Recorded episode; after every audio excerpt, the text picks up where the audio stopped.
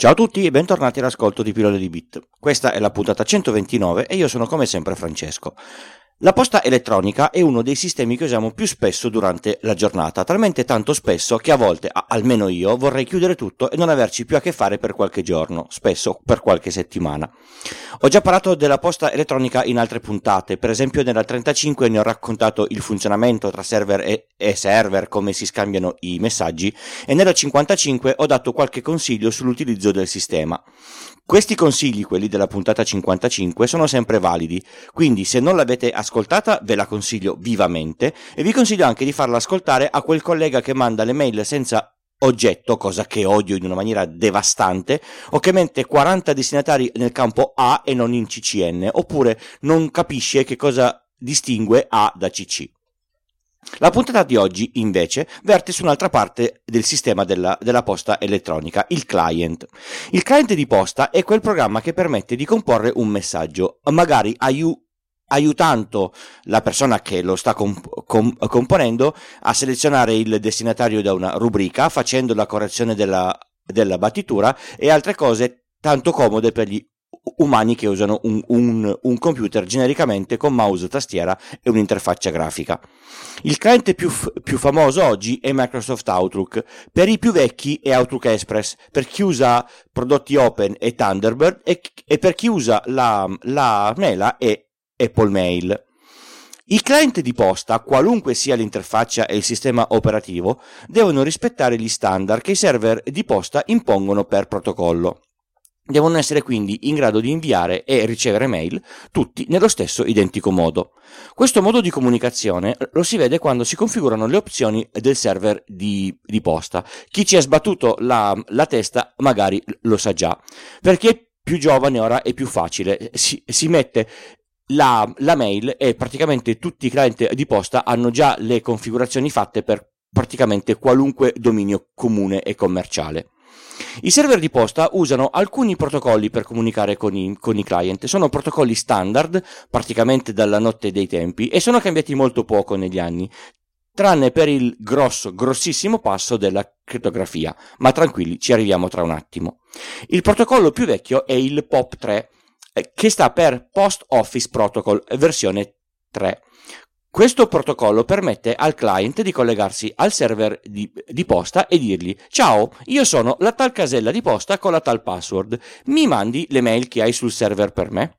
Il server, una volta verificato che la mail esiste e che la password è quella giusta, gli manda tutte le mail disponibili. Il client scarta quelle che ha già e scarica quelle che mancano, segnandole come da leggere. In una opzione aggiuntiva che si può attivare, il client può dire al server di posta di cancellare tutte le mail scaricate oppure no.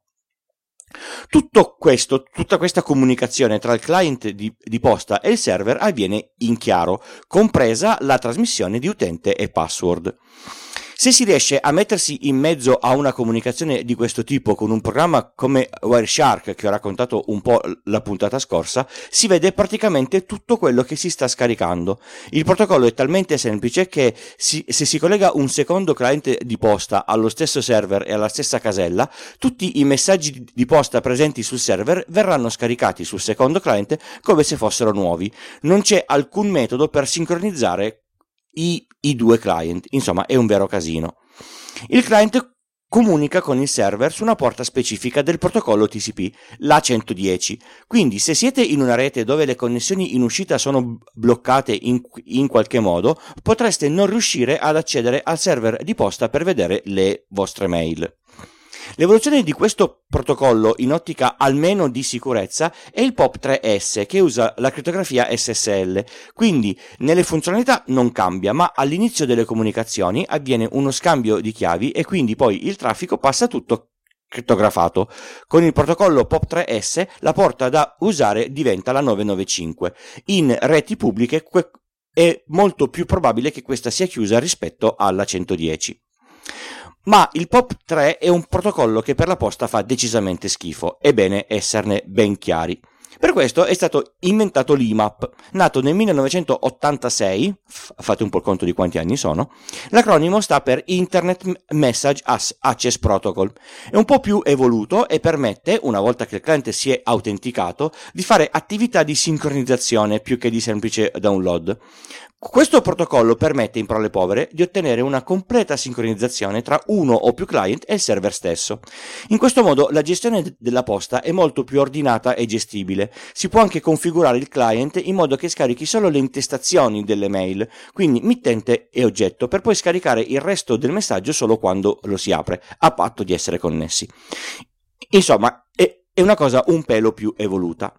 Per far funzionare l'IMAP è necessario che sia aperta la porta TCP 143. Anche l'IMAP nella sua prima versione non è crittografato, quindi tutto il traffico tra il server di posta e il client passano in, in chiaro, esattamente come nel POP3. Adesso però c'è l'IMAP crittografato in SSL che usa ovviamente una porta diversa, la 993 sempre in, in TCP. Insomma, un bel salto in avanti, si sincronizza ed è anche crittografato. Si può tranquillamente dire che al giorno d'oggi qualunque client di posta ben, ben configurato usa IMAP-S e tutto funziona come un orologio svizzero.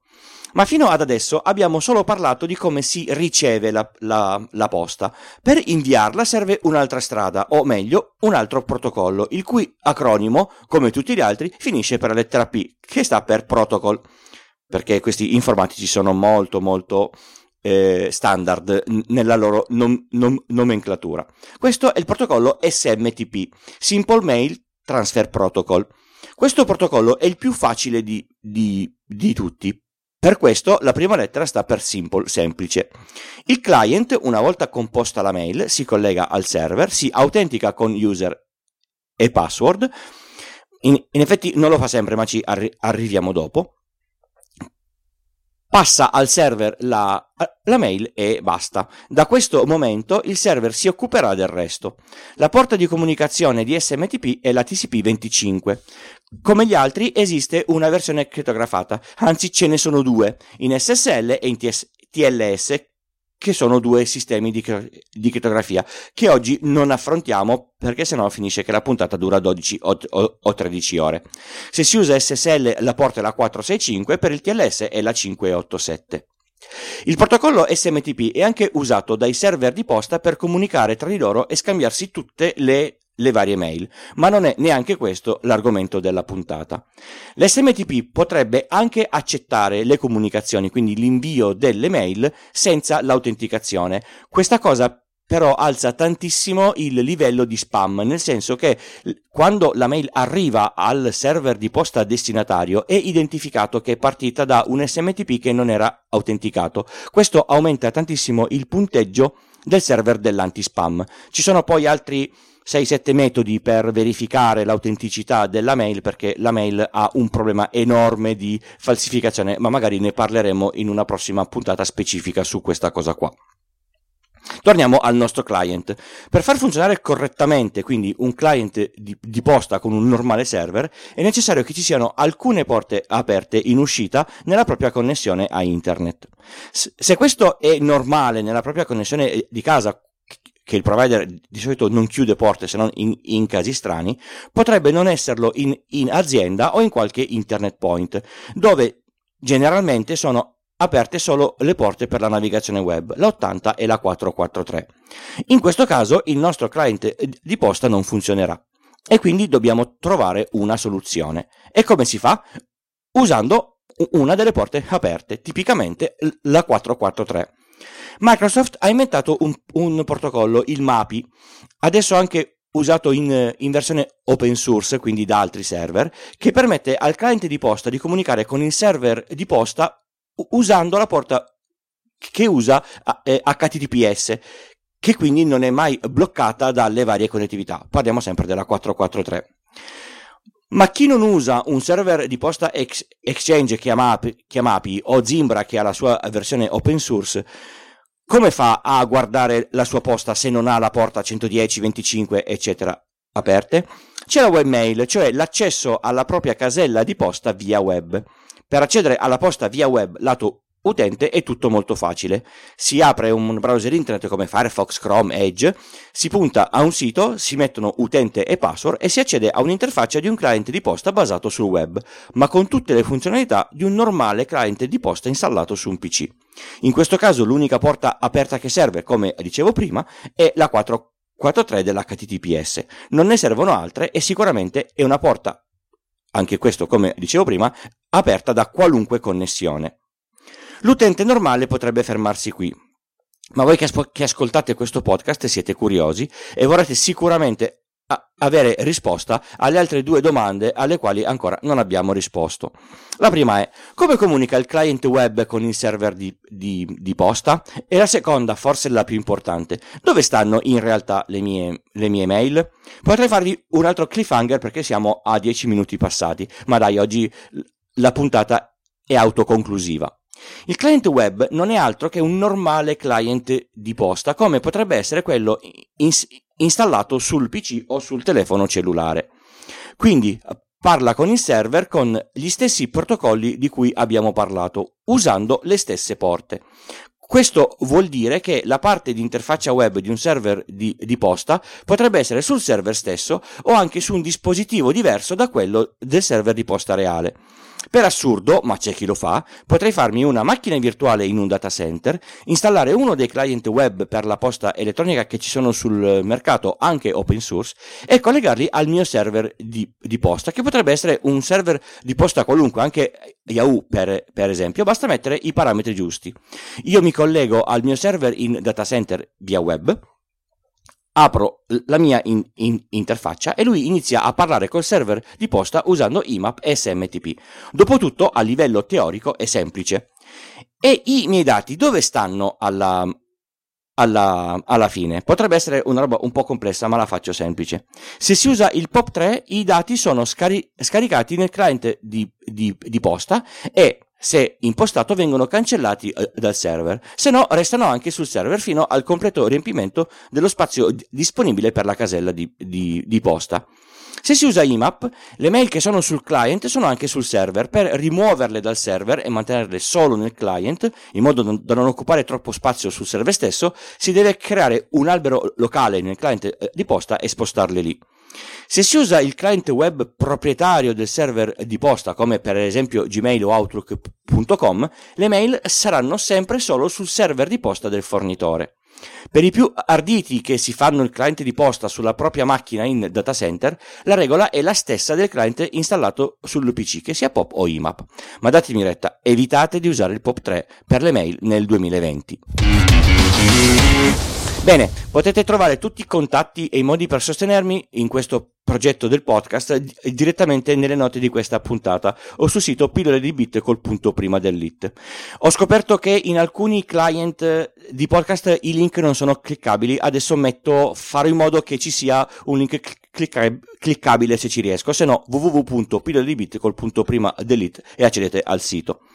Mi trovate su Twitter, nel gruppo Telegram, che è il canale che, che, preferisco e che ormai conta più di 200 iscritti, oppure via mail se mi volete scrivere un qualcosa di un po' più corposo. Se volete sostenermi con 5 euro o più mi compilate anche il form e vi spedisco gli adesivi a casa. Grazie a chi ha donato in questa settimana. A metà gennaio Microsoft ha cessato il supporto per Windows 7. Questo vuol dire che nel caso dovessero uscire vulnerabilità anche gravi su questo sistema operativo, non saranno più eh, tappate e questo sistema non sarà più aggiornato. Se avete un Windows 7 che non collegate mai a internet, non c'è problema. Potete tenerlo anche altri 20 anni se il computer su cui è installato non si rompe. Ma se lo usate connesso a internet, avere un PC con Windows 7 non è una buona idea. C'è una c'è una possibilità per mantenere il PC al passo con i tempi se non è troppo vecchio.